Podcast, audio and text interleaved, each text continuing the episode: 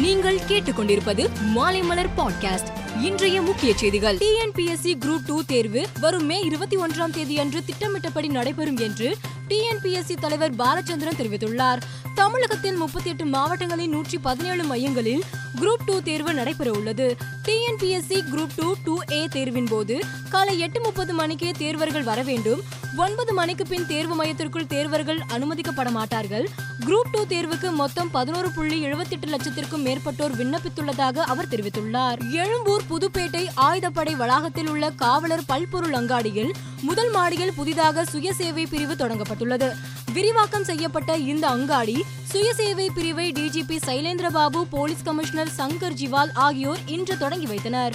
இதில் போலீசாருக்கு புத்துணர்ச்சி அளிக்கும் வகையில் ரூபாய் பத்து கோடி செலவில் புதிய திட்டம் வகுக்கப்பட்டுள்ளது. பணியின் போது நடந்து கொள்வது எப்படி என்பது பற்றியும் மன மகிழ்வுடன் இருக்கும் வகையிலும் ஒரு லட்சத்தி பதிமூன்றாயிரம் காவலர்களுக்கு பயிற்சி அளிக்கப்படும் என்றும் டிஜிபி சைலேந்திரபாபு தெரிவித்துள்ளார். தொலைத்தொடர்பு துறையின் ஒழுங்குமுறை ஆணையமான டிராயின் வெள்ளி விழா கொண்டாட்டத்தையொட்டி பிரதமர் மோடி காணொலி காட்சி மூலம் பங்கேற்றார். பின்னர் சென்னை ஐஐடி தலைமையில் எட்டு கல்வி நிறுவனங்கள் இணைந்து உருவாக்கிய ஃபைவ் ஜி சோதனை கருவியை பிரதமர் மோடி வெளியிட்டுள்ளார். அப்போது பேசிய அவர் இருபத்தி ஒன்றாம் நூற்றாண்டில் நாட்டின் முன்னேற்றத்தை தொலைத்தொடர்பு தீர்மானிக்கும் ஃபைவ் ஜி தொலைத்தொடர்பு நெட்வொர்க் அடுத்த பதினைந்து ஆண்டுகளில் இந்திய பொருளாதாரத்தை நானூற்றி ஐம்பது பில்லியன் அமெரிக்க டாலராக உயர்த்தும் என்று அவர் தெரிவித்துள்ளார். கார்த்தி சிதம்பரத்தின் மீதான புதிய வழக்கின் கீழ் இன்று சிபிஐ அதிகாரிகள் பத்து இடங்களில் சோதனை நடத்துவது பற்றி முன்னாள் மத்திய மந்திரி ப. சிதம்பரம் விளக்கமளித்து ட்விட்டர் பதிவு ஒன்றை வெளியிட்டுள்ளார்.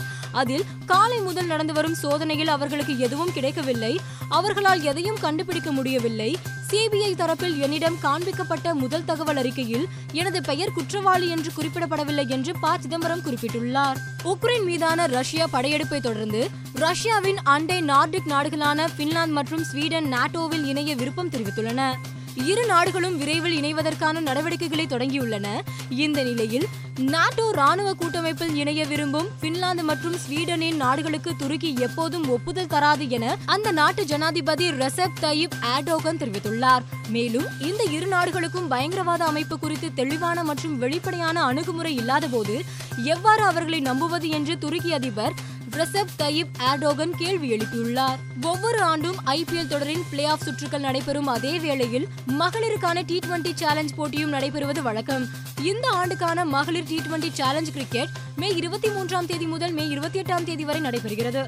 இந்த போட்டிகளில் விளையாடும் அணிகளில் இடம்பெறும் வீராங்கனைகளின் பட்டியலை பிசிசிஐ வெளியிட்டுள்ளது. மொத்தம் பனிரெண்டு சர்வதேச வீராங்கனைகள் இந்த ஆண்டு மகளிர் டி டுவெண்டி சேலஞ்சில் பங்கு பெறுவர் என பிசிசிஐ தெரிவித்துள்ளது. ஐபிஎல் பதினைந்தாவது சீசன் மகாராஷ்டிரா மாநிலத்தின் மும்பை மற்றும் புனேவில் நடைபெற்று வருகிறது. லீக் ஆட்டங்கள் பரபரப்பான இறுதிக்கட்டத்தை எட்டியுள்ளது. கொல்கத்தா நைட் ரைடர்ஸ் அணி இந்த ஐபிஎல் தொடரில் பதிமூன்று போட்டிகளில் விளையாடி ஆறில் வெற்றி பெற்று பிளே ஆஃப் வாய்ப்பை தக்க வைத்துள்ளது. இந்த நிலையில் கொல்கத்தா அணியின் தொடக்க ஆட்டக்காரரான அஜிங்கிய ரஹானே காயம் காரணமாக இந்த தொடரிலிருந்து விலகியுள்ளார். மேலும் செய்திகளுக்கு மாலைமலர் டாட் காமை பாருங்கள்.